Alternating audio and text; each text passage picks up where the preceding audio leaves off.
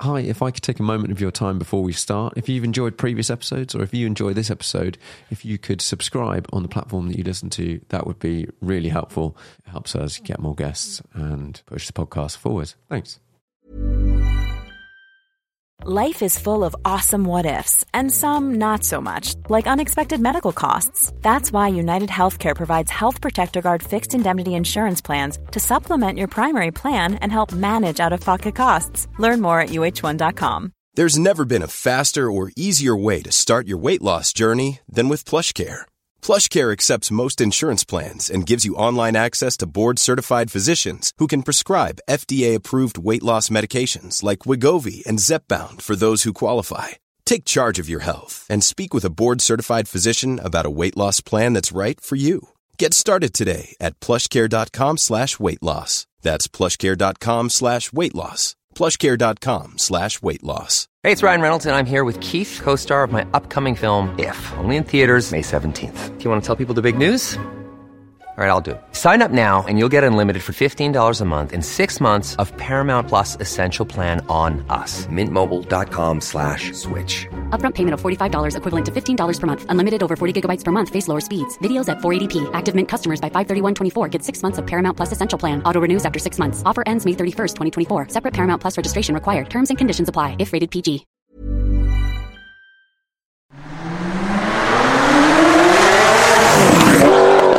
Hi everyone, welcome to the Car Chat podcast, and today I'm here with Sam Bailey. Hello. Morning. Good morning. Uh, can you tell the listeners a little bit about sort of, well, one, where we are and who you are and what you do, just as a short sort of little summary? Yeah, sure. So we're we're here at the S L shop, which um, we're a classic uh, Mercedes specialist, um, focused on S Ls as the name would suggest. Mm-hmm. Uh, we're here just outside of Stratford-upon-Avon, um, where we've been based for the past six years, second location that we've had, and we are a team of fifty-two people, um, and we uh, buy and sell, service and restore, and sell parts for predominantly classic S Ls, um, Pagoda S L, one oh seven S L, and one twenty-nine S L. So from the sixties through to the late nineties, that's our sweet spot. Right. No, okay, we'll definitely break down what what those are, because I I know what an S L is as a as a broad thing, but I've not gone to the level of model codes. I think I'm, I'm slowly starting to pick it up, but of, of, of, exactly, we will point at something and go, what is that? What's yeah. exact spec change? Has it got the right lights and all that sort of stuff? But yeah. So where did this journey begin? Have you been involved in cars for a long time? Tell me, tell me about it. So it was a hobby turned into a business. So um, I'm old enough to be uh, remember when Auto Trader was a printed publication that came yeah. out on a Friday. And when I was at school, of course, in the eighties, um, it, I'd be at the back of the class with the Auto Trader, and, and there was always a classic section. It was only a couple of pages of the whole magazine, but I was always into cars. My father was a mechanic by trade, did his apprenticeship with Mercedes, so we were I was around Mercedes-Benz a right. lot back in early. back in the in the era, yeah. Um, I, I sort of left school, went into retail, went into sales, worked in insurance, but cars were always a hobby. I was always kind of buying and selling cars, and, and the real trigger came um, when companies stopped um, providing company cars and provided cash instead. Because okay. in the sort of nineties and early yeah. noughties, everybody of a certain certain kind of job had a company car, and then they decided to give cash instead. And the company I worked for, there was no restriction on the kind of car you had.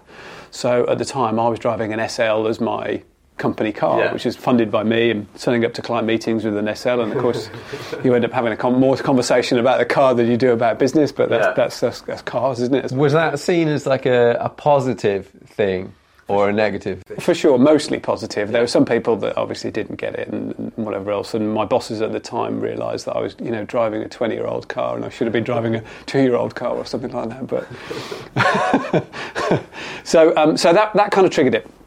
Um, and then two kind of things happened. I, I, I reached the top of where I wanted to be in, in the sort of corporate ladder, and had enough of the nonsense that that, that brings. Um, and my father at the time was ready to sort of early retire from the role he was in.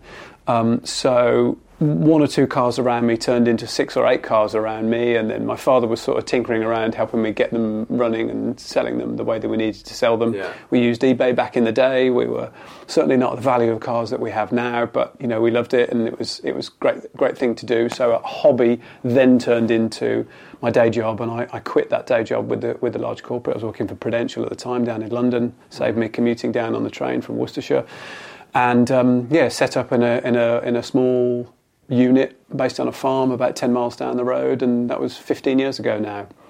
From there, um, I realised that there was a, a potential niche opportunity with the one oh seven S L. That's the sort of Bobby Ewing shape, square yeah. uh, car from seventy-one to eighty-nine, um, the, the S L known as a one oh seven S L, and I realised there was a, a, a potential opportunity to be a specialist in those. So started to build knowledge and experience around those. Um, one of my first employees was Bruce Greetham, and he was the club Mercedes-Benz club official for the local area, so okay. managed to persuade him Stuff, to come and yeah. work for us.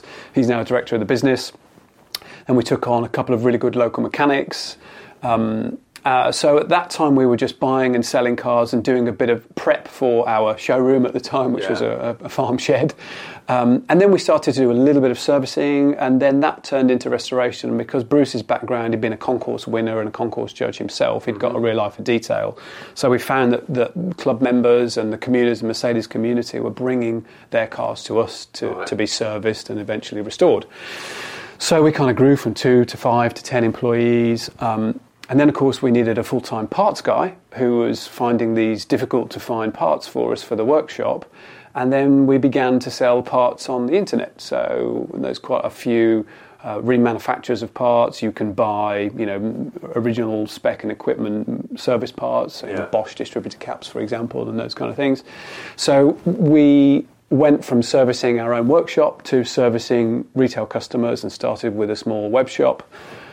Here we are, second location, fifteen years later, with fifty-two employees and ten million turnover. So it's grown yeah. quite substantially. Yeah. Has that, you said uh, that the you got you got involved with the you know, Mercedes Club, and that was has been a, has that been a sort of key part, definitely over the early years, of cementing yourselves as, you know, the place or a good place?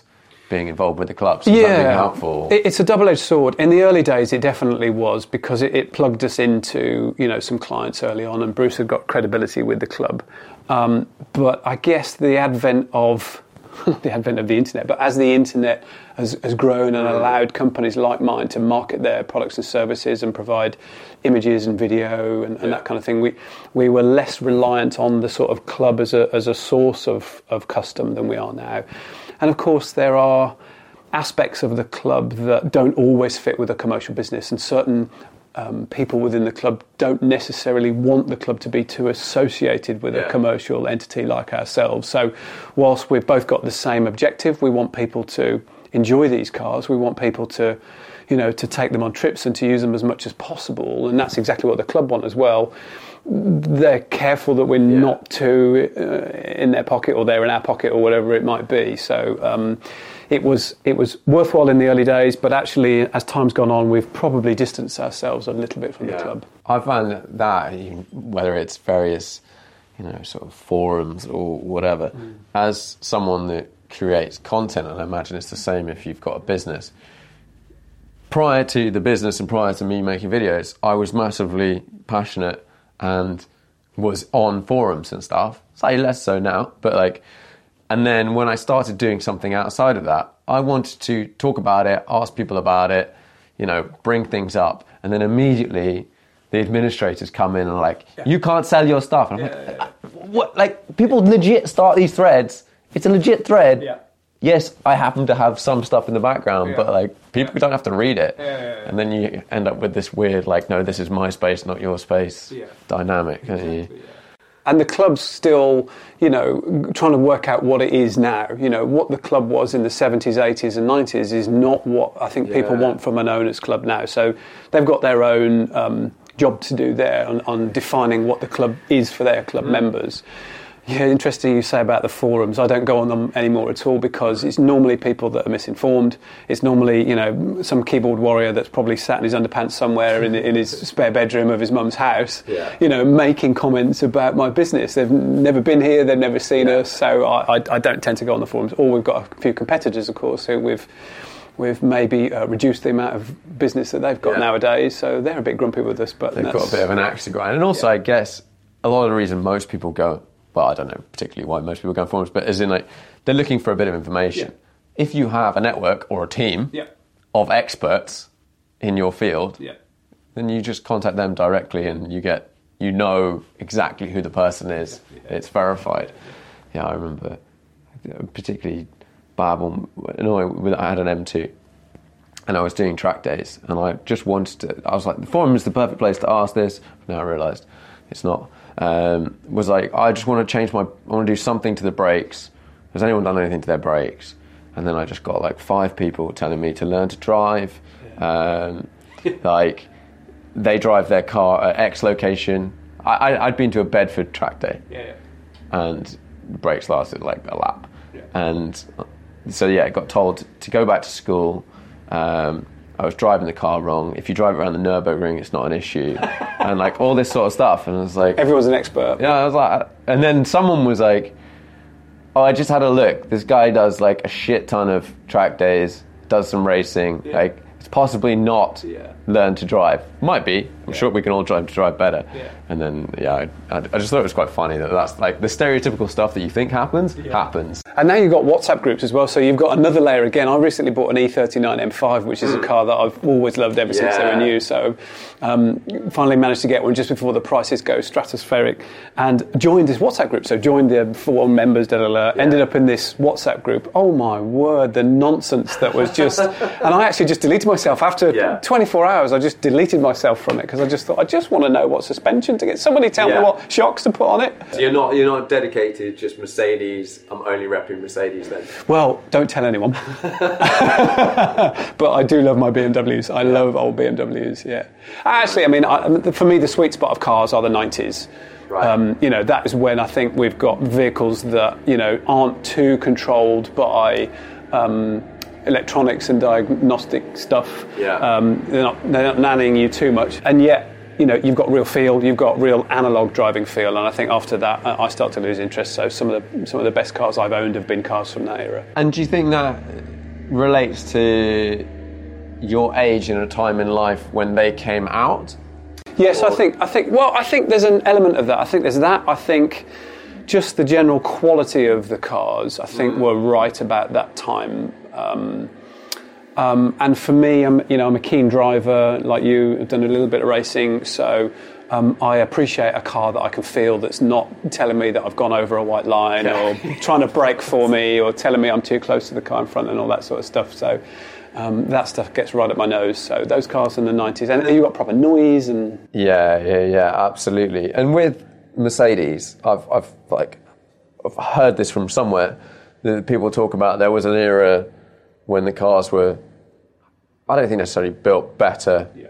is, is necessarily the right way to describe it, but built to last a lot longer. Yeah. Is that, is that? For sure, yeah. And it's that, it's the, the time when they connected with Chrysler, um, and for whatever reason, their the purpose of Mercedes-Benz was always engineering first, mm. and then, you know, for whatever reason, the the accountants probably came to town and, and, and got more involved, the yeah. tie-up with Chrysler and the need for profit over over quality.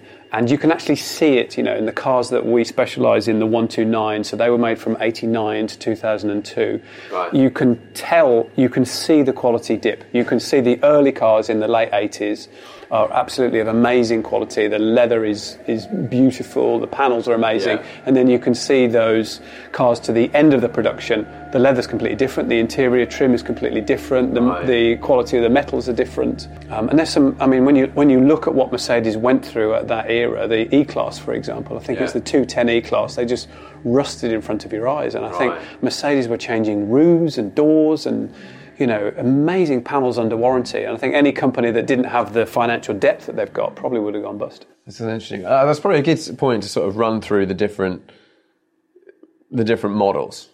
Yep. So uh, Can we just do a quick, like, well, doesn't have to be quick, but run through the S Ls from sort of beginning to now, yeah. or now-ish, or, you know. Yeah, yeah, yeah. So so S L stands for Sports Light or Sports Licht, which was the, you know, Mercedes' idea at creating a, a, you know, a sports car at the time, a two-door or... Yeah. Um, uh, roadster convertible, call it what you will. So, you know, it was born really with the, the, the sort of three hundred S L, and then you, of course you ended up with the Goldwing and the roadster version of that. Yeah. Following that, it went to a one ninety S L. That's a four-cylinder car. And then in sixty-three, that's when the, the shape known as the Pagoda or the W one thirteen. That's right. That's where our specialism starts. Okay. So you've got, you know, those. Those couple of models in the fifties that were really the birth of what the S L is, yeah. but really from a mass production side of things, it was one ninety S L and then in particular Pagoda S L, and they realised that the American market was going to help them shift some metal. Mm. Um, you know, there was a lot of uh, importance placed on what the Americans felt was going to be a car for their market. So yeah. um, the Pagoda S L um, ran from sixty-three to seventy-one. Uh, in three engine variants. It started with a two thirty six-cylinder, went to a two fifty six-cylinder, and then ended with a two eighty six-cylinder. Most of them were autos, a few manuals in the early days. Um, so that, that model then finished in seventy-one, and that's when the one oh seven came out. And that really was uh, a car, you know, probably focused on the American market as much as the European and the rest right. of the world. Um, I think it was the longest running um, body shape for Mercedes-Benz other than the G-Wagon, of course, which is still around now in, in whatever yeah. form. But eighteen-year production of the one oh seven S L. That's mental. Yeah, eight or nine different engine variants, couple of six-cylinders, V eights. Um, yeah, left and right and drive, almost all automatic, very few manuals, I think, in, in all the years, in all the fifteen years and the many hundreds that we've had pass through here. You know, you you can probably count manuals on, on, on, on your hand, sort of and thing. And are they sort of quite sought after now? Or no, they don't so seem to be at all. Whenever we get one in and we put one in the showroom, we think it, it, it could be interesting because it's fairly unique, but it doesn't seem to get any attention. And in fact, they take quite a while to sell. Um, Mercedes weren't brilliant at making manual gearboxes. You know, there's a long throw. It's like stirring rice pudding in yeah. some of them, I think. Um, so so they're not the sweetest manual gearboxes to use anyway. Yeah. Um, so yeah, so that was the one oh seven, which finished in eighty-nine, and interestingly in eighty-nine, um, you know, they were still in really high demand. You were still on a waiting list. You still had to know somebody in a Mercedes wow. garage to get one of those, even right at the end of production. Was that, did it go almost the opposite? When it came out, was it a super popular car? Yes, very much so, so just yeah. bump all the way through. Yeah, yeah, yeah. And bear in mind, you know, when Pagodas came out, you could buy two E-types for the price of a new Pagoda. Wow. So it gives you an example of how, you know, expensive and well-engineered yeah, yeah. these cars were. Um, so, yeah, so then the one twenty-nine came out, which is a completely different leap again in terms of how it drives, electronics that were used. Um, and you can see that that must have been an absolute revelation when that when that came out in eighty-nine. Ferociously expensive. I think they were like eighty, eighty, eighty odd thousand pounds yeah. at, at launch, when, you know, you, you could buy a nice detached five bedroom house in the suburbs for that at that time. So, you know, they were for the wealthy. They were often used as sort of directors' or directors' wives' cars. Um, and then, of course, with the one twenty-nine, you're getting a few more creature comforts now. So you're getting a power hood, power seats, those kind of things, um, whereas that wasn't an option on, on one oh seven. And at the time, presumably, that tech wasn't massively available no, out no, on other cars. No, no, no. So all those things that Mercedes are synonymous for, airbags and those kind yeah. of things, you know, they were coming through in in, in the S L as well. They've got that um, automatic roll bar, so there are some sensors underneath each of the rear, rear wheels yeah. when, as soon as it detects the car's going to roll over, it pops the roll bar up. That was that was a feature. If that pops up, is that game over for the car? No, not at all. No, you can reset it and pop it back down. So, yeah. Does it get to it, it makes you jump. yeah, yeah, yeah. Change of underwear when it pops up, I can tell you that. Not got your arm behind yeah, your head, exactly, just like yeah, scratching yeah. it. Yeah. Yeah. This it's an, I guess, and going back a little bit to the with the manual gearbox, I guess, is that more, do you think, one, whether it was necessarily a good gearbox or not, but the sort of style of car? For me, an S L is like cruising yeah. South France, wherever, yeah. somewhere warm yeah, yeah. with some luggage. Yeah. Kids maybe, or as I've seen in Monaco many times, like yeah, yeah.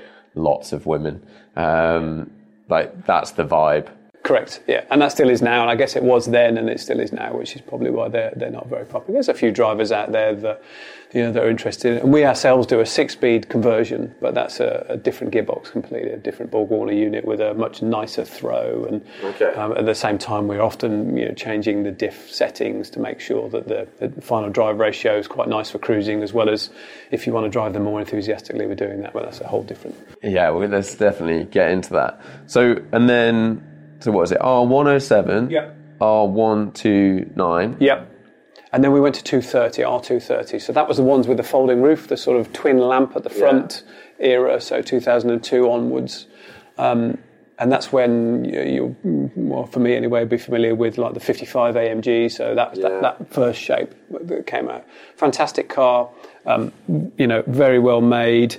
Um, very nice to own, very nice to drive. A few gremlins with those, so rear boot seals didn't fit properly even when they were new and allow water to get into the okay. rear boot and bugger up various components such as the roof module and, and the pump, and that's quite an expensive thing to fix. And yeah, so so it went from that, and then a facelift, I think the two thirty-one or two thirty-two, where they sort of got a bit more chiseled, and then you're getting into that A M G era then where yeah. they started, you know, putting all the different engines in eventually with the, the four point four engine and that sort of stuff. Yeah, big V twelves. Yeah, V twelves and V eight, twin turbo V eights and stuff like that. You know, huge horsepower, not not the um, not the most uh, nimble on their toes, but enormous horsepower. Yes. And those that sort of type of car, like my sort of reference might be, you know, modern A M G, and and you've got similar car to myself. You've got an E sixty-three, and for a while, I didn't. I just didn't understand kind of why those cars exist. Like, why can you buy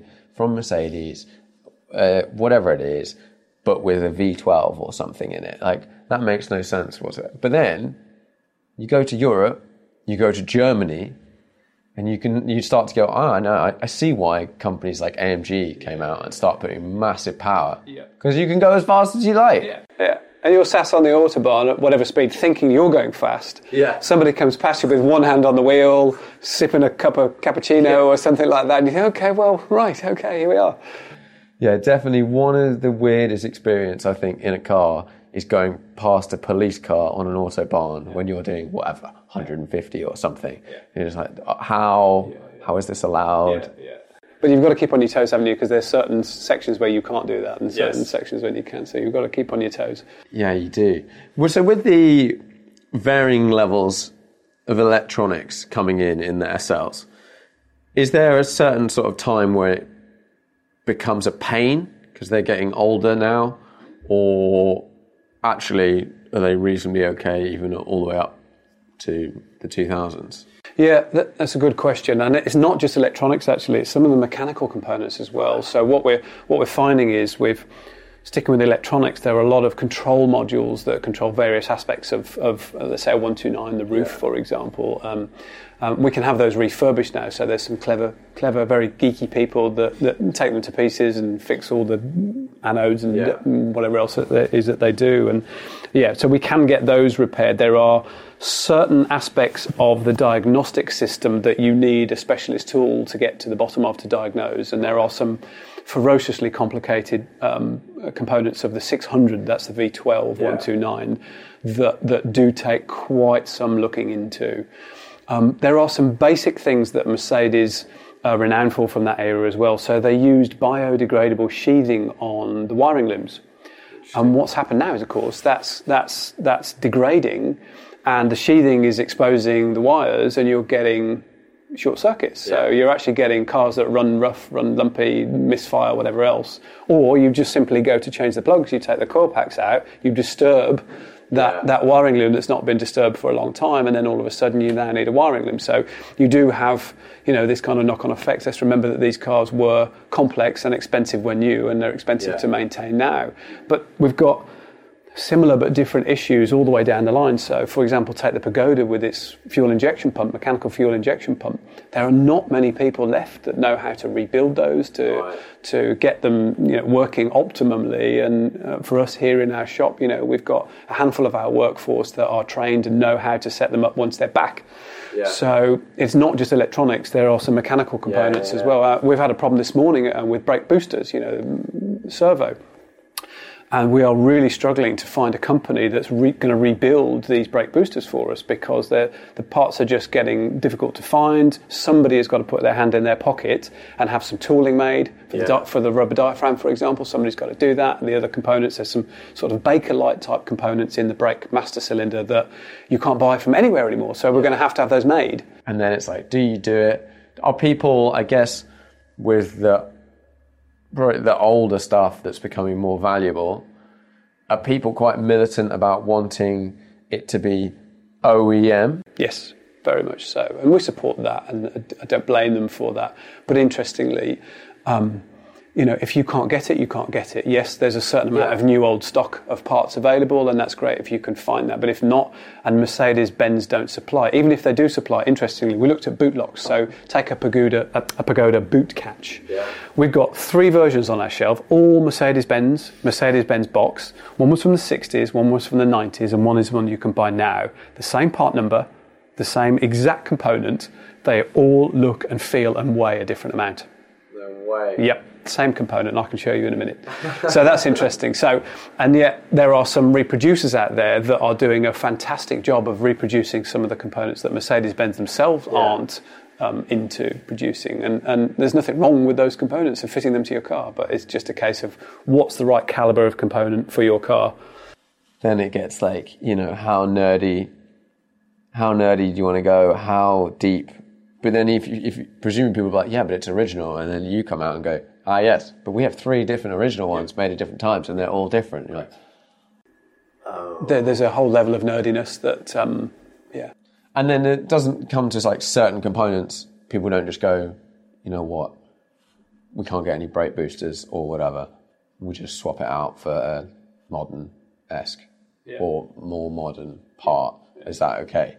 Yeah, and that, that's that's going to be a tricky one. So, you know, brake booster, I mean, how on earth do you have anything other than the exact same specification that was designed for yeah. the car? So that that has got to be a rebuild by a professional brake rebuilding firm, you know. Um, there are... You know, there are companies that are remanufacturing some of the service components, you know, different brake discs and, and you know, those kind of things. And, and you know, some of the some of the engine electrics are fine to have, you know, rebuilt by a, a, a remanufacturer. But there are certain components that have just got to be original or got to be re- refurbished. Yeah. And then does that make, there presumably there's like time periods where it's actually quite cheap to restore, or affordable was probably a better word, to restore and replace a bunch of parts in the car. But as time goes on, you just can't get parts, yep. or even if you could get parts, they're old and they don't work very well. Yep. So you have to send them to a bespoke person to yep. do it. Yep. And therefore, like, where are we at now in terms of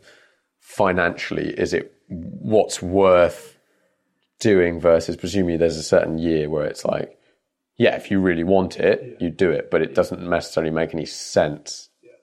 You, you know, double the value of the car on the yeah. restoration or whatever. Where are we at in that timeline? Oh, well, that's interesting because you've got those three models. So you've got, you know, Pagodas, the, the you know, the, yeah. the sixties cars, the pretty ones. Um, those are absolutely worth doing. They are ferociously expensive to restore, both in yeah. terms of labour hours and those parts costs, as you as you highlight. But it's worth it. And it's interesting, you know, there's there's there's a lot of talk at the moment about classic car values, where they're at, are yeah. they at the right value, and people go back a number of years to when classic cars crashed in the sort of early nineties. I think what was happening then was the value of cars like Pagodas was heavily inflated and bore no relationship at all to the cost of restoration.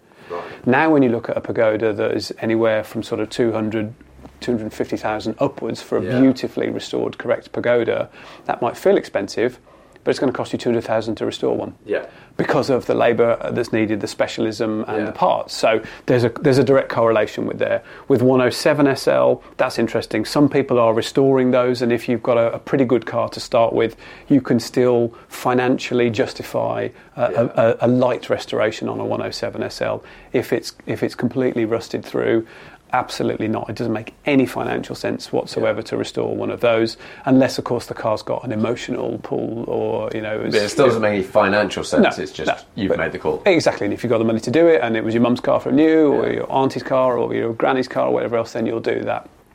but it doesn't make any sense, any financial sense, to restore a one oh seven, certainly to, you know, the level that you could go and buy one. When you yeah. can buy a, a very nice one for fifty, sixty, seventy thousand pounds, you can buy a lovely one oh seven S L. Yeah. Um, it's going to cost you that or, and more to restore a bad one. Yeah, yeah. Uh, and, and then with the one twenty-nines, they they don't rust as much, so rust isn't the issue and labour hours isn't the issue on a, on a one twenty-nine. But cosmetically, they are hard to. It's hard to make a tired one twenty-nine cosmetically nice again. So if right, you okay. take a one twenty-nine that's done sub thirty thousand miles and has been nicely looked after, kept in a garage, driven by somebody that. that is normal weight and height, yeah. that hasn't been abused. It's a lovely interior to be sat in. If you get one that's done eighty, ninety, one hundred thousand miles, that's been through a few owners and not been treated correctly yeah. in its life, you, it's very hard to pull that car back and make it make it as nice as a crisp, um, low mileage car. What are the main, like, what are the difficult things to sort of bring back as such? Everything from headlinings to door cards to seat, you know, we can, yes, we can, you know, we can replace and recover and retrim all of those components, but they're never quite the same as, the car is never quite the same as when it yeah. left the factory, uh, and not to the trained eye, it certainly isn't. Yeah, yeah, yeah. Um, and you can get away with a bit more of that with the fifties and sixties cars, um, but it's harder with the nineties cars because there's less tolerance in in the materials, in the mm. interior, and the gaps and everything else. There's a, there's a bit more forgiveness in those fifties and sixties cars. Yeah, because that's an interesting... I've heard uh, some other people talk about this at one point in time, and it's like the difference between a zero mileage, let's say seventies car or whatever, yeah, whatever brand, and a one that's done eighty thousand miles but has just had a full nut and bolt restoration. They're not the same. No. And they're only new once, I think, is the line. That's it, it? Yeah. yeah. And unless you literally replace the entire car, yeah. you just build a new car. Yeah. But even when you do that, it's it's not the same. It's not the same no, as it's not the same as it would be. No. And you wouldn't get... I, th- I, I guess with a lot of these things, it's... You buy an older car for whatever reason, but I think a lot of people buy it to step back in time into that era when that car yeah. was made. Yeah. So actually, you want to experience it as it was yeah, yeah, then. Yeah.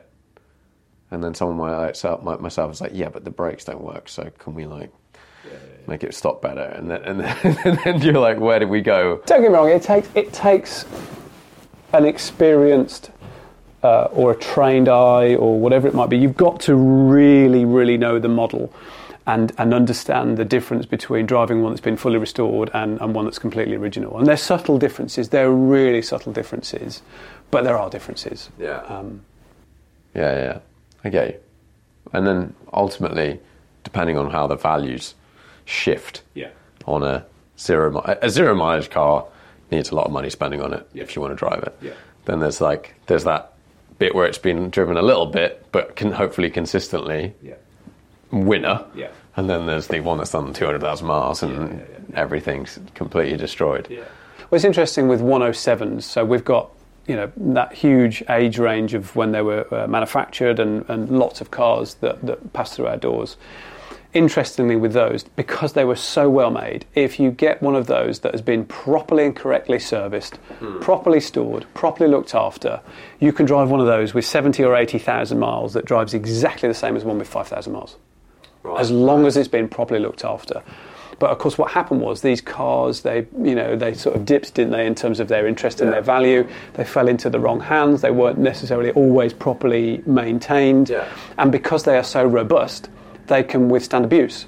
So one of these cars can withstand many, many years without servicing and, and soldier on. Yeah. Bushes, you know, engine bushes, engine mounting, subframe bushes on the front. You know, we get customers come up here and we'll sort of say, well, you might want to think about those subframe bushes and engine mounts. Oh, it's fine, the car drives fine. Well, go and try that one. Go and drive that one yeah, that's just yeah. had new subframe bushes and tell me the difference. And they come back and they say, don't care what it costs, just do it. Because, of course, they've got no reference point, have they? Yeah, they just think it. This car drives quite nicely. They don't realise that with, with knackered subframe mounts, the car, you know, it just doesn't yeah. go over bumps nicely at all. Do you think that's one of them... Uh, It must be an advantage in selling, but also just an advantage of like a site like you've got now with the variety of cars you've got on site is someone can come in and you can go, Well, that, look, you can go and drive a yeah. pretty much identical car to yours, but in a better or worse or whatever condition, drive around the block yeah. and they can go, oh, okay. Yeah. Oh, I didn't realise that like yeah.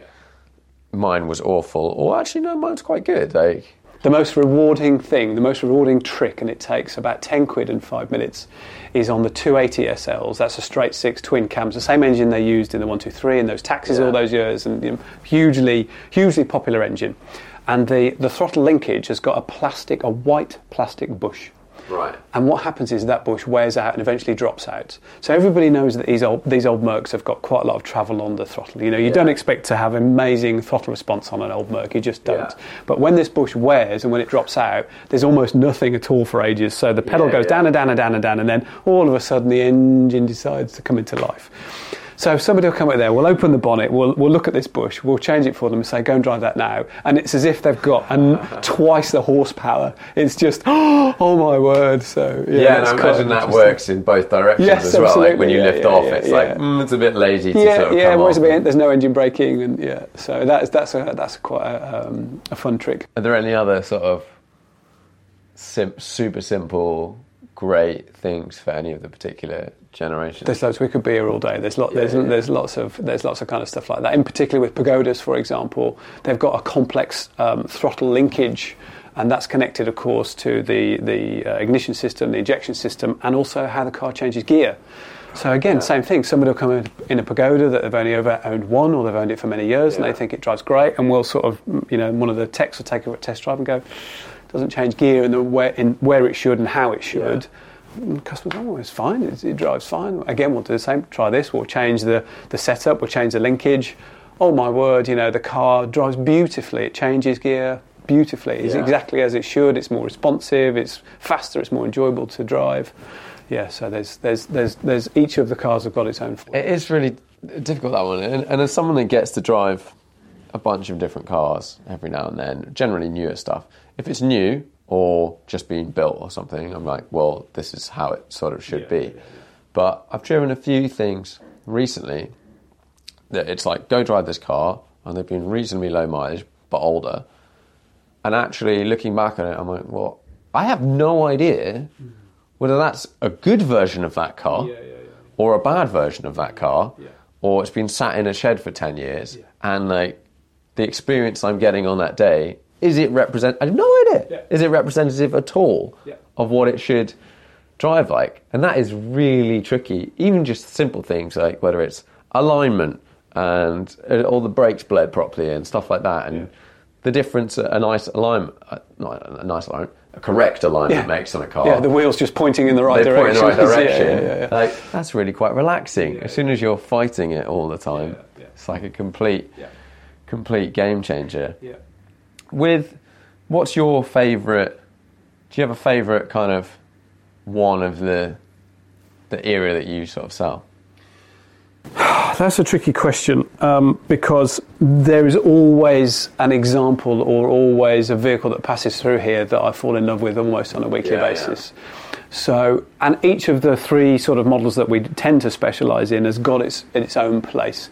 Pagodas are beautiful, and they're, they're just, you know, a lovely place to be sat on the right day with that nice white steering yeah. wheel and looking down the bonnet at those old clocks in front of you. Absolutely fantastic. But a one oh seven, of course, is just that bit more practical. You can cruise at a higher speed. You know, it's the, the gearing's a little bit nicer for longer distance cruising, a little bit more comfortable, a few more creature comforts. Um, and... You know, still admired, still still a great yeah. car to be sat sat behind, just a little bit more practical to use every day. And then you get in a one two nine and you think, blimey, in its day, you drive a five hundred, an early five hundred, three hundred odd horsepower, torquey engine. Yeah. Um, it just feels like the, the perfect car for its era. Um, and, you know, you can get seduced into owning one of those as well. So, yeah. yeah I find it, it, I look at certain eras. And the thing that always sort of throws me is because, let's say, with the early uh, S Ls, what is it, R one oh seven, it's quite a classic shape. Yeah. But then you start to look at the interior and you're like, no, that's very of the time. Yes. And it's not like a classic yeah. interior. Whereas yeah, yeah, if you yeah. go back to, you know, fifties, sixties or whatever, yeah. they have all these like nice wooden dashes that's and right, big yeah. cages and yeah, stuff. Yeah, yeah. As soon as things get in that seventies, eighties, nineties period, my brain goes like, well, that's not classic. Yeah. That is now fifty years ago. But it is that different look. And I, I think, and presumably over time, my perception of that will change. But it is interesting to me that how, like, your, my brain just goes, oh, yeah, but that's like a seventies car, not a classic car, yeah, yeah, yeah, yeah. even though it is. Yeah. And and then where's it going to, you know, what, what will be a classic going forward? You know, yeah. is, is one twenty-nine really a classic? Is it the last of the classics? When you go to the R two thirty, the, the, the next shape, you think of all of those models that are around the early fifty-five A M G. Is that like to become a classic? Possibly. They did that F one yeah. version with slightly different winglets on the on the front bumper and I think a few more horsepower from memory. That could be an interesting car to keep as part of a collection. Are they classics or not? Who knows?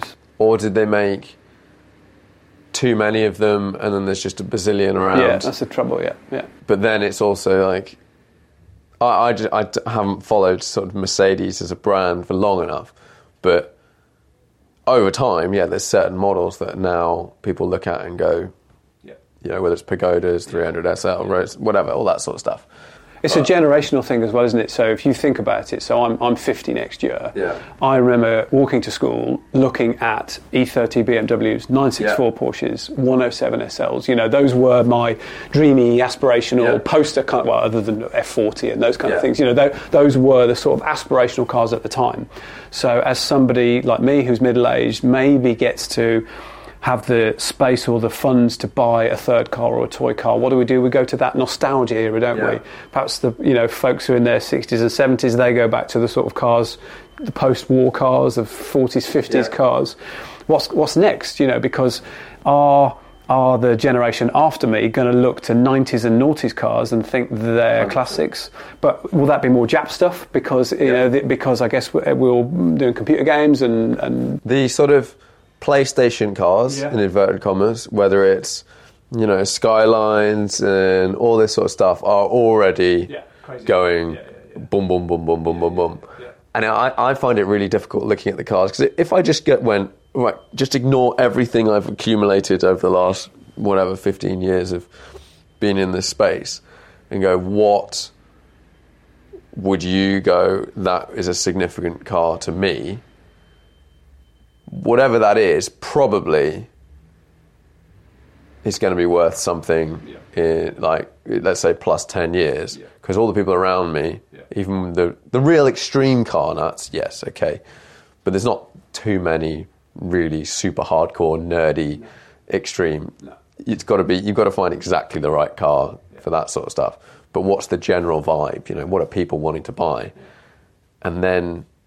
where we'll be able to drive these things. I think we'll be able to drive I think so too, for a yeah, while. Yeah, but I think it's it's the size of the population that's going to be interested in it. So um, my youngest has just started university and we had mm-hmm. a bit of a summer party with him and his pals came around and we started talking about cars. Yeah. Now, I know that that a number of years ago, lads talking about cars would be interested in who'd got what, who was souping up what, who was putting yeah. horsepower in what, you know, who put a spoiler kit on and big stereo and all that sort of stuff. I would say less than a quarter, about twenty lads there, and less than a quarter of them were really interested in cars. Then there was a, a few folks in the middle that sort of liked yeah. supercars and, and those yeah. kind of things, and then there were some some other, some of the other sort of part of that population at the time. I was just I'm only talking twenty lads. Yeah, yeah. yeah. Didn't give a shit. They just felt like, and some of them weren't even bothered taking their test. They were yeah. just they were just cars were just a means to get, yeah. or are a means just to get where they need to be. But there's other ways of doing that. So we've we've got this sort of taper effect, haven't we, of people that are interested in cars? I think. Yeah, I think so. Um, and you know, what does that mean to where?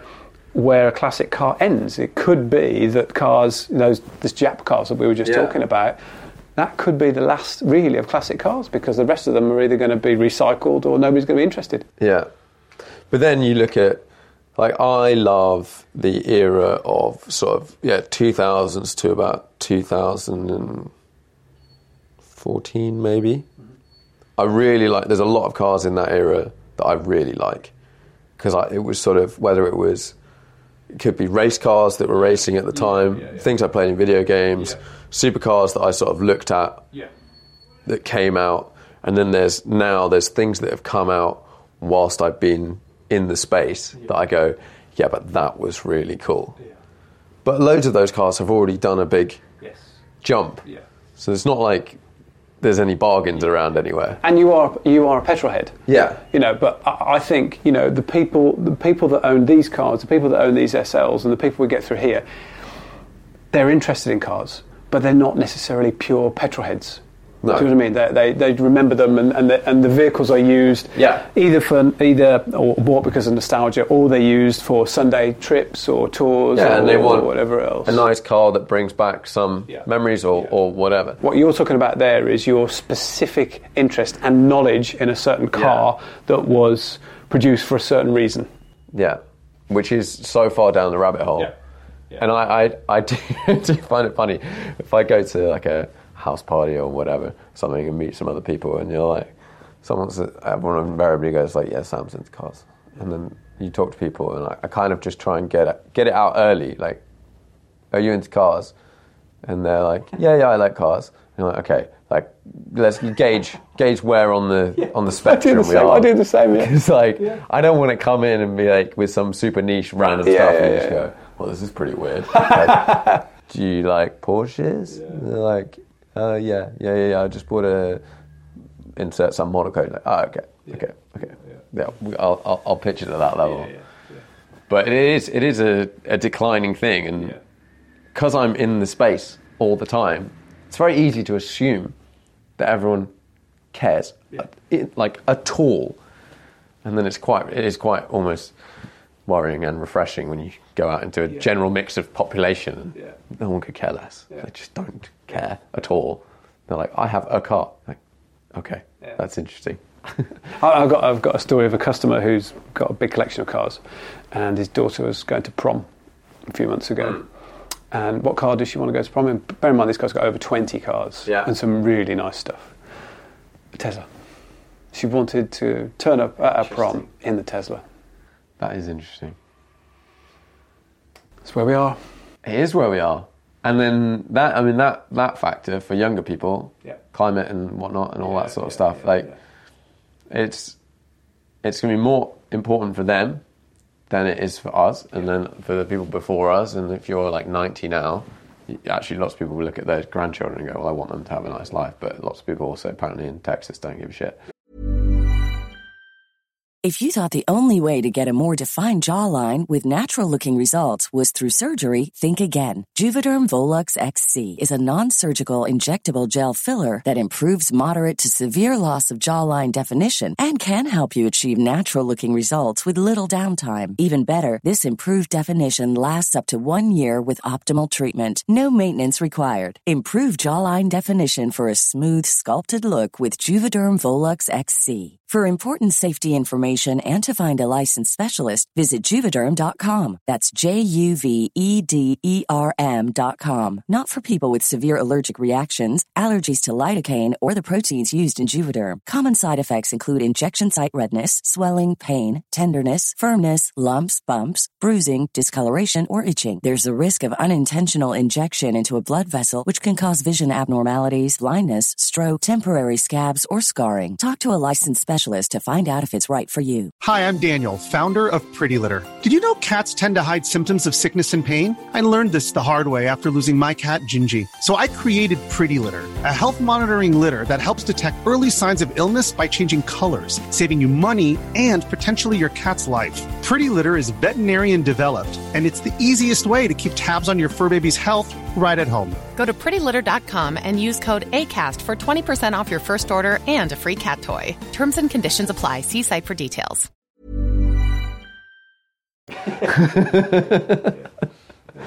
yeah. So you said that you've done a bit of racing. Yeah, a little bit. Yeah, a little bit of club racing. What, yeah. have, you, what have you dabbled in? Mazdas. So um, always been. A, I've always been um, an early M X five fan. I yeah. had, had a few of them. You know, when I was starting all of this, dabbling yeah. around, I just think they're amazing cars, and um, it's pretty much the most affordable way to go circuit racing. So yeah, I did the old Palmer Sport Day for my yes. for my fortieth. Nice. And enjoyed that. I did a couple of track days in some old Beamers that I had over the years, and had some coaching and tuition and stuff like that. And then thought, okay, let's let's go for it. So got the Mark one Mazda, and my son at the time had just turned sixteen, so he got one as well. So we kind of went nice. racing together. So it was just a boys boys weekend together, which is great fun because, um, as you know, because I know you've done a little bit of racing, yeah. it's as much about probably the weekend totally. actually as it is about what you do on the track, because it's a bloody frustrating sport, and it's it's an easy way to burn cash as well at the same time, isn't it? Yeah. So started with the Mark ones, had some fun in those, and then that was with the B R S C C, that's the club, mm-hmm. and then went into the Mark threes, um, which is a um, different driving experience again, had some great fun with those. And then a couple of years ago, I think just sort of pre-pandemic, tried um, Caterham as well. Oh, okay. So I jumped into the Caterham, jumped into a three ten R and, and had a, a few rounds in that, had some fun in that, crashed that and made a mess of that at Croft. So trying too hard. um, was that... I, I've I've driven... I've not raced Caterham, but I've, I've driven some Caterhams and whatnot, and I've yeah did a little bit of racing in a Mark one M X five, which the Mark one M X five I just found slightly frustrating. Not... I think dropping in to like a slightly random team, and for me, I didn't know whether my car was like half decent. Yeah. And it seems like in that space, like one horsepower is the difference between yes, yeah, yeah. good and yeah. rubbish. Yeah. And just being like, no, I think I got a really good exit onto this straight. Yeah. And the guy in front got a really bad one. Yeah. And they're just pulling away. And you're like, no. Yeah. Yeah. So we did a few races, and then I was like, we, the guys I was doing it with, they were like, either we're buying a car or we're approaching this in a different way, because yeah. you never know, do you? You don't want to get like... The racing is so close. Yes. That I remember seeing one of the... It was, he was the guy that was sort of owning owned the team that we were getting a car from. He was racing in Mark threes, and he came back in and was like, new engine. Just like, swap this engine, this engine. Wasn't it, Brian it, it's Chandler, not, it's was not, it? he, he was like, whatever, a tenth off the pace he wanted yeah. to be, and he was like, just swap it out, yeah. put a different one in. Because yeah. like... It's that close, isn't yeah, it? It is that close, yeah. yeah. I, I think I told you just before we started the chat that I, the last time I raced at Brands in, in the Mark three, I was six-tenths off pole in quali and put me eighteenth on the grid, which is a little bit soul-destroying. You know, you think you're a handy driver. Yeah. You're only six-tenths off the fastest bloke in the country and you're eighteenth on the grid, so yeah. yeah. And lots of people do it yeah. for season upon season upon season yeah, oh, yeah, upon yeah, season. Yeah, yeah, so yeah, yeah, yeah. I, I think I... slightly naively th- came in and thought, you know, we'd be all right at this. Yeah. And then you realise you're like, no, doing all right is, yeah. is somewhere near the back. Well, it was interesting when I went into the Caterhams, because everybody sort of turns their nose up at Mazda, yeah. Mazda drivers, what do they know, and they're slow and whatever else. But, of course, I was used to carrying corner speed yeah. and going into a corner three abreast. That was, yeah. that was fine for me. So, of course, I joined as this this oik from the Mazdas uh, and, you know, did, did reasonably well. Didn't do that well, actually, but um, could have if I'd put a bit more time into it. But that's racing driver excuses, isn't it? Yeah, yeah. Well, I mean, you've got to get them out there, yeah. then you get yeah. them out early. Yeah. No, I think I've I've had some funny experiences on whether it's like test days and stuff of meeting different people driving yeah. different cars. Yeah. And one guy... Um, And lots, there is a lot of like, I think if you're fresh and you've just come in, yeah. at whatever level you've picked, yeah, yeah, yeah. you always look down at the people below you. Not necessarily, but like some, I think people sort of go, well, no, the people that drive that car must be rubbish because yeah. it's not as fast as my car. Yeah, yeah, um, yeah, and chatting to yeah, various people, I was chatting to someone in a Ferrari Challenge. He just bought like a four eighty-eight Challenge, and I was like, oh, so I was there. I got, I got a rat. Actually, no, I think at the time I was in a C one. Um, yeah, yeah. And we were banging around. And then I think we... I'm pretty sure at one point I overtook someone in, like... I think it was a challenge car. You know, like, how? How? I've got, like, sixty-seven horsepower. Yeah, yeah. But then but then you, you're just like, well, flat, flat, flat out, flat out, yeah, never lift. Yeah, yeah. Or, like, lift a little bit and yeah. just, you know... That's a great... That's door great. Handles. I, I know exactly what you're saying there. The amount of track days... We've done like just sort of testing the car a little bit in yeah. the Mazdas, and, and obviously we're, we're doing reasonable lap times in them. Not that you time on a track day, of course, but we'd, we've got a reasonable pace on. And you're yeah. not timing on the car. No, clearly not. But you've got a reasonable pace on, and then yeah. there's the, you know, Ferraris there and A M Gs there and this, that, and the other, and uh, sort of looking at this little four-cylinder fart box, and it's it's kind of doing them. Yeah. Them through every corner. And then also, I mean, a huge part of it. One, one, it's obviously experience in driving the cars or whatever, but it's like. Level of commitment. Yeah. If you're in one a race car, yeah. full stop. Yeah. Doesn't matter what the race car is. Yeah, yeah, yeah. You're committed. You're so. I'm so much more committed, and I know it can go in the gravel. Yeah. don't want to put it in the gravel. Yeah, yeah. But like if it goes in the gravel, it's not going to die. Yeah. You put a bit of tape, whatever, it'll yeah. go back together. Yeah. But you put your shiny new supercar in the gravel, like that's a really, really bad day. Yeah. And the difference between, like you talking about being, whatever it was, like point six off, that is nothing on a track. Yeah. Like yeah. absolutely nothing. It's, yeah. it's less, probably most tracks, it's less than a tenth a corner. Yes. And when you look at it like that, yeah, yeah. you're like, oh, okay, that's yeah. that's a tiny, tiny, tiny amount. And then someone thinks they're going fast, and then you put a pro in or something, and they're like, yeah. oh no, they're like ten seconds a lap faster. Like, yeah. Oh, oh, okay. yeah, yeah, yeah. Oh, like the differential yeah. between someone who knows what they're doing, even in the same car. I think most people have this perception. If you've not done any track driving, you're like, yeah, I mean, I should be able to get within a couple of seconds. Yeah. And then it's like fifteen seconds yeah, or something, or twenty. Yeah. I think my first race in a radical, I think I was like fifteen seconds, like ten, ten plus or yeah, something off yeah, yeah. the pace. You're like, I don't understand. Yeah, yeah. Like that, when you go past someone doing that sort of lap time, it's like, it's almost like they're going backwards. Yeah. Like, but then it's like any other sport, isn't it? So you can probably quickly find most of that time, one hundred percent. And then finding that last little bit. Oh, so frustrating. And that's probably like golf. I don't play golf, but I imagine it's the same with whatever yeah. whatever kind of sport you're into. Finding that last little bit is just so frustrating. And it is it is quite a good sport that you can come in at pretty much whatever age, unless you're like you yeah. know blind or something. Yeah. And then even then, some people do drive blind. Yeah, yeah, yeah. Um, but you can gain so, a huge percentage of like the time. Yeah. In not that long, if you've got, well, one, if you commit the money, but the yeah, time yeah, yeah. into driving, yeah. and you can get within, let's say, that second yeah. in in something like a Mazda, yeah. probably not in an L M P one car. Yeah.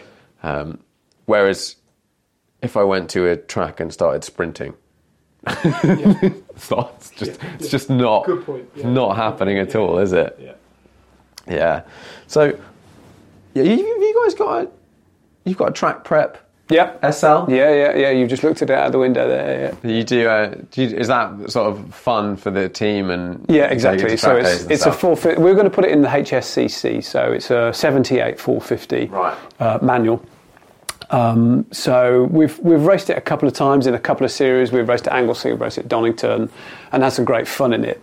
Um, but it's it's. It's not something necessarily that, that I've been too involved with, A, because I haven't had the time, and, yeah. and you know, as you say, it's been really a promotional vehicle that the, the boys have fun. We, we take the lads on a track day, the techs go on a track day, and have a bit of fun and see if they can see if they can sort of get a, squeeze a bit more out of the performance of the car. We really need to put the car on a diet if we're going to win anything in, in its class, because it's got the horsepower and it's got the reliability, yeah. but we need to chop some weight out of it where we can, and then I think the H S C C get a little bit funny about what we can and can't modify. And what sort of things did that race against? Uh, probably things like nine elevens, nine twenty-fours, um, Capris, um Yeah, those those kind of um, sort of, well, there was some quite good saloon cars in the day, wasn't yeah. there? And Dolomite Sprints, I think, are pretty handy at that sort of yeah. era. Um, T V Rs, um, Lotus, you know, Lotus yeah. Elans and stuff like that. And was the S L pretty handy back in the day? No. no. no. no. It's so soft. It's it's like a barge. It just, you know, you can literally put the kettle on down the down the straight. It's just lovely. But it's it's forgiving as well. You know, it's really forgiving. Yeah. So you can you can hustle it through the bends and across the curbs beautifully. And, yeah, right to those curbs like yeah. nothing. Exactly. Else, yeah. Some of the more delicate cars are sort of bouncing them on two wheels, and that just, you know, boom, boom, straight over there.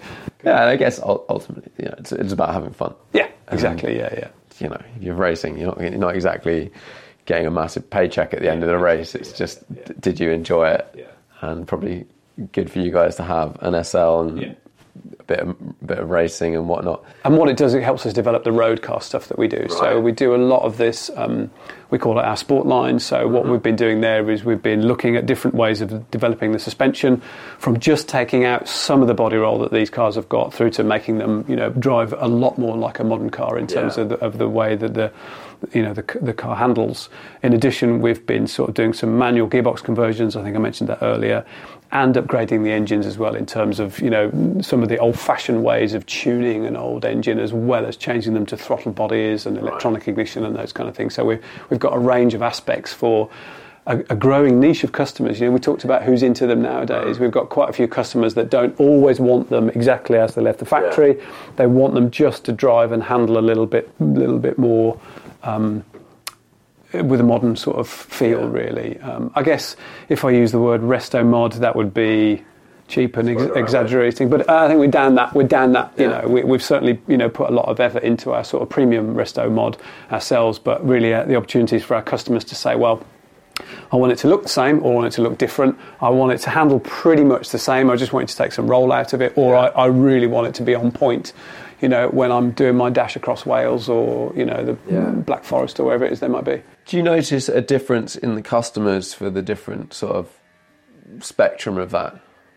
Like, whether it's like an age type of person, or is it all just massively varies? It varies. I mean, yes, there is obviously the the, te- the younger the younger of our client base mm. tends to be more into this kind of stuff and more into one two nine and, and, and those yeah. kind of things. But I think it just depends on the reason why the person owns the car more than anything. And yeah. they'll usually own a number of cars, you know.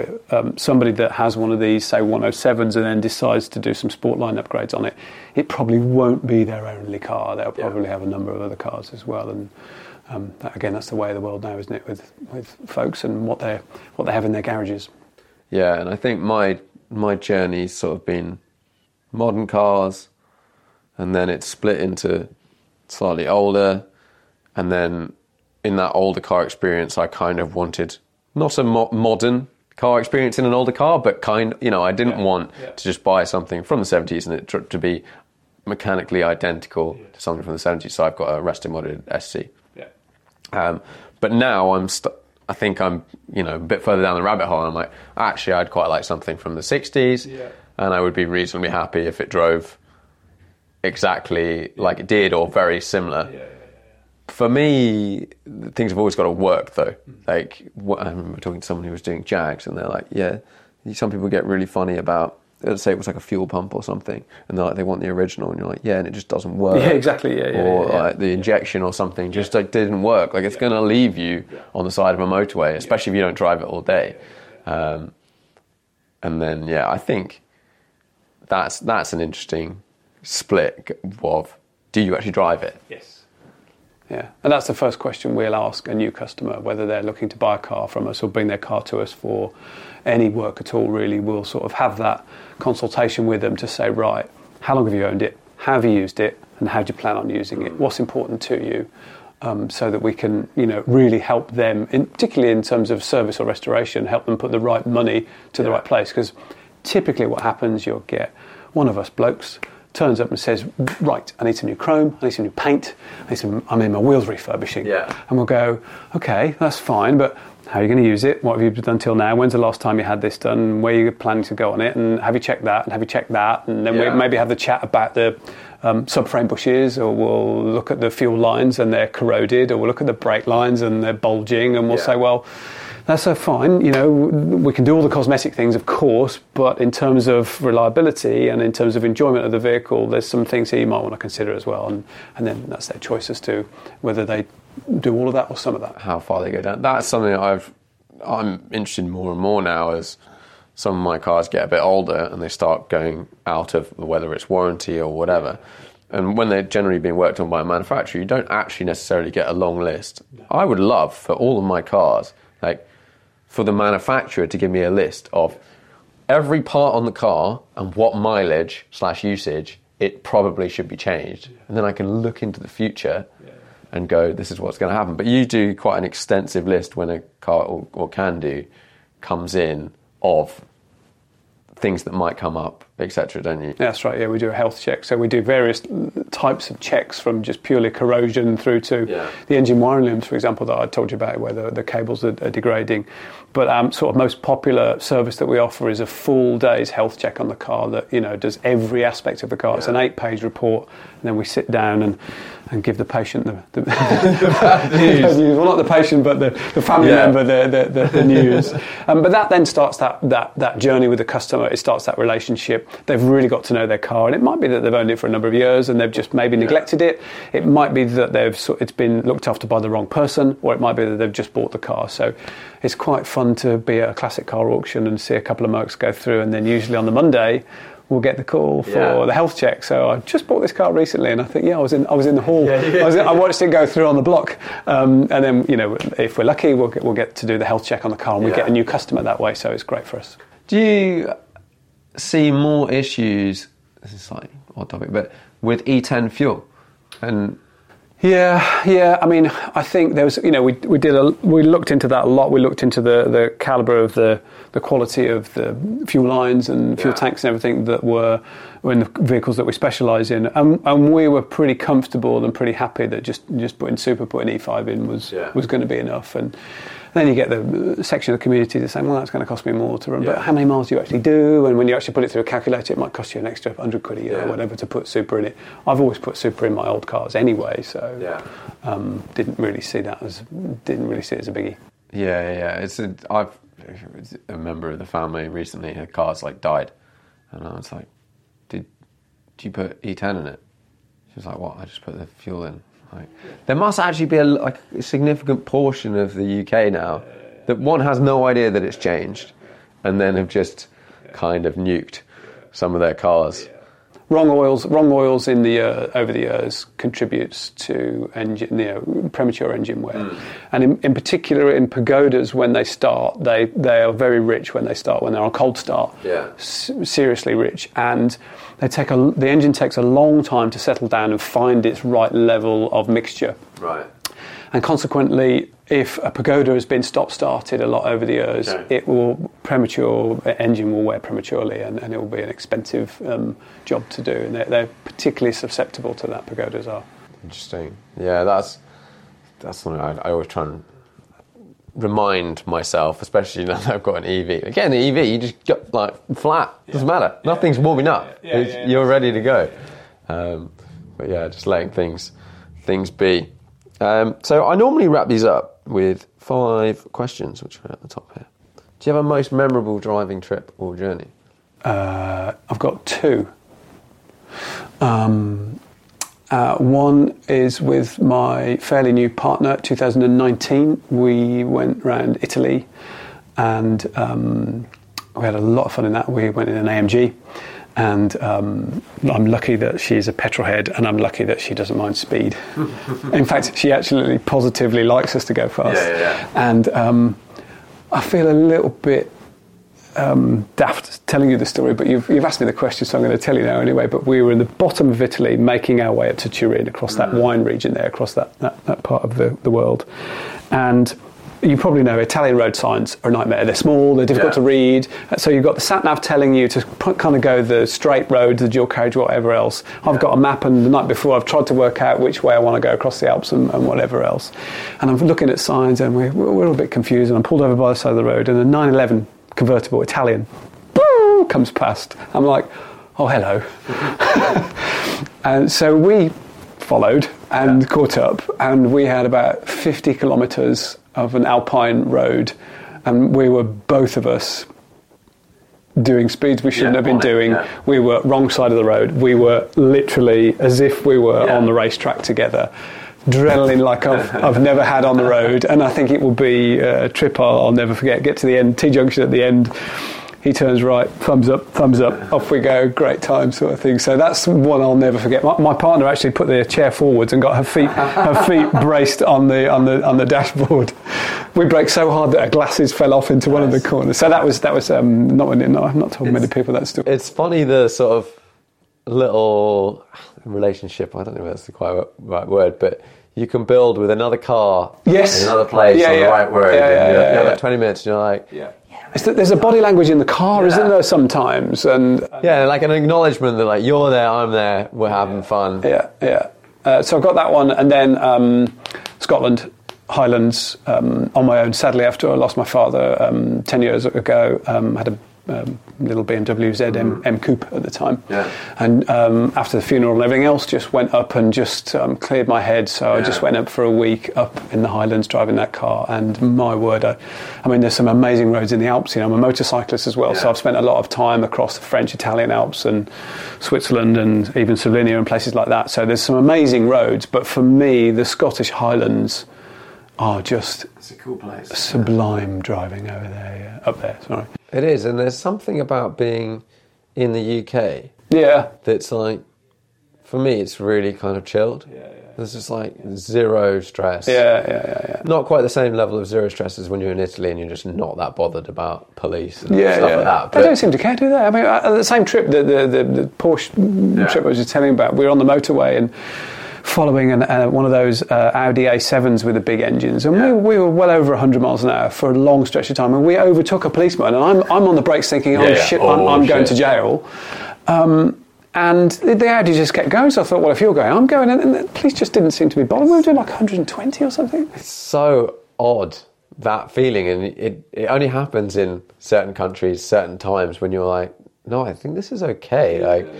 They seem to be fine with this here. Yeah. And like all the, and like you're in, there's a certain section of motorway, I think, that comes along the coast from Italy down to like Monaco, and it's a really fast bit of motorway that goes through some tunnels. Yeah, yeah, yeah. And everyone on that road is driving yeah. pretty fast. Yeah, yeah.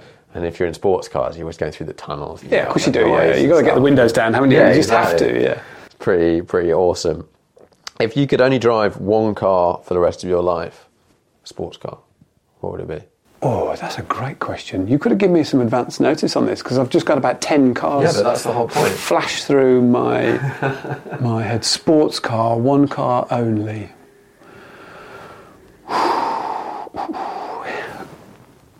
It'd probably be a nine eleven. And what nine eleven? nine ninety-six G T three. Ooh. Mm. I said and I a while ago, and when we started chatting, for me, that sort of late nineties yeah. was the last of. of um, real real analogue driving yeah. cars with no turbocharging, no driver aids. I could probably give you ten if I'm honest, but that one's come to the surface right and, now, and so we'll go with that one. Does that particularly stand out because of where you were in your life when it came out, or this is now you're looking back and going, I, I feel like that's quite a good... I just think that's the sweet spot. Yeah. I drove... a nine ninety-six G T three for the first time yeah. in America very recently, um, and I, I have a nine ninety-seven, and I, I, feel, I definitely feel like actually at the time, like now, it feels like quite a good, it feels like good value. Yes, a nine ninety-six G T three, yeah, yeah. they're not insane money. No, you've still got that engine. Yeah. It's not as fast, but. Yeah. You know, you can't go that fast anymore. No, exactly, and that's the thing, isn't it? You know, you and I both drive big horsepower daily cars. Yeah, which is completely stupid. Yeah, and you think to yourself, I mean, for me, the sweet spot is three hundred horsepower. I don't think, I don't think on the road, if you know how to pedal, you don't need any more than three hundred horsepower. Depends on the weight of the car. Good point. Good point. That's a very good point, of course. You've got yeah, a Caterham. Yeah, yeah. yeah. Well, that's, that's very fast. We're going to need one hundred fifty really in a Caterham day. Yeah, yeah. I had a really, actually, one of my best drives was in a three ten R yeah. road car. Yeah. Uh, in like wet, dampy, crappy conditions on some small roads, and like that was way more than enough power in just a small thing. And well, that's what I raced. I raced a three ten. Yeah, uh, that feels like a really good place in the in the range in terms of you can put your foot down and. It's about noise as well, isn't it? It's, this noise yeah. is so important. So I think important. so important to this. Yeah. Yeah, super key. Uh, what do you think is the most undervalued car at the moment? What should be worth more? I think um, E forty-six M threes should be should be more than they are. Yeah. I'm not just saying it because I own one, but I think E thirty-nine M five as well. I think I just saw Munich Legends sold one for ninety. Ooh. Yeah, super low mileage thing. Um, For the for the Mercs, I think the one oh sevens have still got a way to go because they are so usable. Their yeah. their appeal is huge.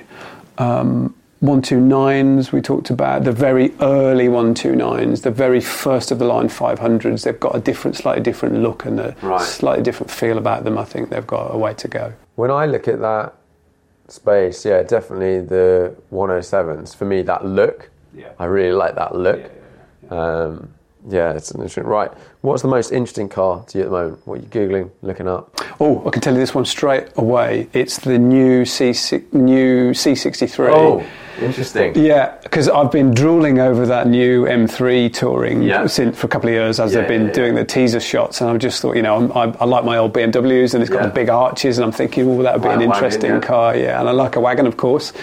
And then that C sixty-three's come on the scene, hasn't it, with like a gazillion horsepower and the electric motor and this, that and the other. And I'm thinking, I can't work out whether I absolutely hate the idea of it or I just think it is just so complex and, and fascinating what, what they've yeah. seemed to have done with this four-cylinder near five hundred horsepower engine and then like another couple hundred horsepower, horsepower yeah, or something. Yeah, with the electric motor. I, I cannot wait to...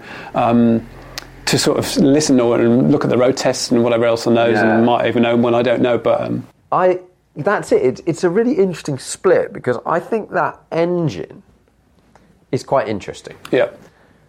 And I think when they put that engine in like a Lotus Emira, yeah, yeah. it will be really quite something. Yeah, yeah, yeah. But for, for me, a C sixty-three, and maybe this immediately just becomes like, I'm now an older person.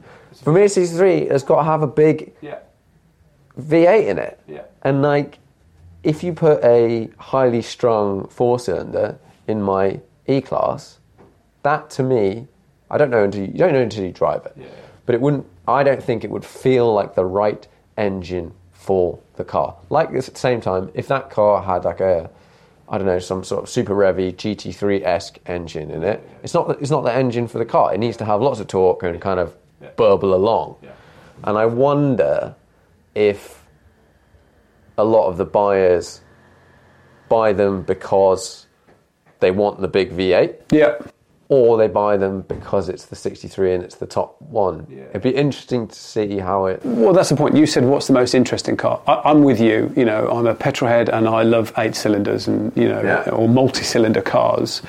But it's fascinating. It's fascinating to see how that car is going to drive and how that technology is yeah. going to integrate and what feeling... Yeah, it's over two tonnes, isn't it? Like two point two. two point three Oh, is it two point three, yeah. yeah. I think it's it's either three or four hundred kilos.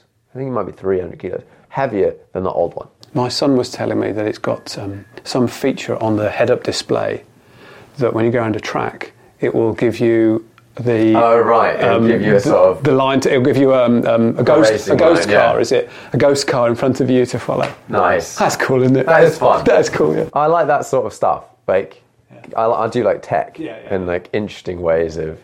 Uh, and then he took the piss out of me and he said, you still wouldn't be able to hit an apex, Dad. So, so yeah, I'm, I put his rent up. Yeah, yeah, yeah, exactly. And you won't if you can't afford to go on a track. Yeah, exactly, yeah. Um, five-car garage, unlimited value. Goldwing, F forty. Not have thought about this, of course. Yeah, I feel like you have thought about this. Goldwing, F forty, E-type um, coupe, early E-type coupe. Yeah. One I'm up to, three. And that's having a motorbikes in there or not. No, it's got to be cars, right? Still with cars. Um, I'd have to have a Pagoda. Right. So you'd have a Pagoda and a Goldwing. I know one's yeah, got a roof yeah, and one doesn't. Yeah, yeah, yeah, yeah, yeah. Um, I just would, you, you know, yeah. I just would. Um, and then I, I'd probably have something interesting four by four-y, but I don't know enough about them. But I, I think I'd have to own some Range Rover or Urus or Thing. Bentley yeah. or, or one of those. I think I just you just have to, wouldn't you? Yeah. Oh, hang on a minute. Can I change my mind? Can I have a nine eleven in there somewhere? Can I have a yeah, Singer? I mean, I'll, I'll tell you what I'm going to do. I'm going to have a Singer. Forget the four by four, bollocks to that. Yeah. I'm going to have a Singer. And which Singer? Oh, I just... Would you want have a classic? Yeah, I think so. D L S? A pro- maybe a D L S, but it might be too much for me. I, as long as it was exquisite...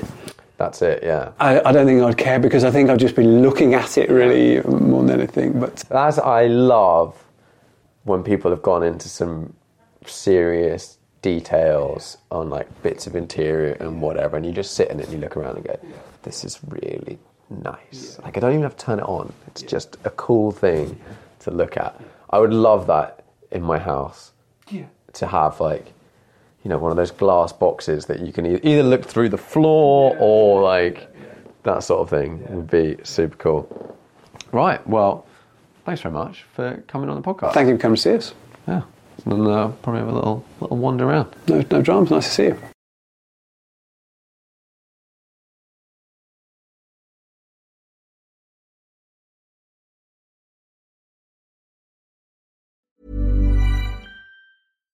Hi, I'm Daniel, founder of Pretty Litter. Cats and cat owners deserve better than any old-fashioned litter. That's why I teamed up with scientists and veterinarians to create Pretty Litter. Its innovative crystal formula has superior odor control and weighs up to eighty percent less than clay litter. Pretty Litter even monitors health by changing colors to help detect early signs of potential illness. It's the world's smartest kitty litter. Go to pretty litter dot com and use code ACAST for twenty percent off your first order and a free cat toy. Terms and conditions apply. See site for details. Even when we're on a budget, we still deserve nice things. Quince is a place to scoop up stunning high-end goods for fifty to eighty percent less than similar brands. They have buttery soft cashmere sweaters starting at fifty dollars, luxurious Italian leather bags, and so much more. Plus, Quince only works with factories that use safe, ethical, and responsible manufacturing. Get the high-end goods you'll love without the high price tag with Quince. Go to quince dot com slash style for free shipping and three sixty-five day returns. Imagine the softest sheets you've ever felt. Now imagine them getting even softer over time. That's what you'll feel with Boll and Branch's organic cotton sheets. In a recent customer survey, ninety-six percent replied that Boll and Branch sheets get softer with every wash. Start getting your best night's sleep in these sheets that get softer and softer for years to come. Try their sheets with a thirty night guarantee. Plus, get fifteen percent off your first order at boll and branch dot com. Code BUTTERY. Exclusions apply. See site for details.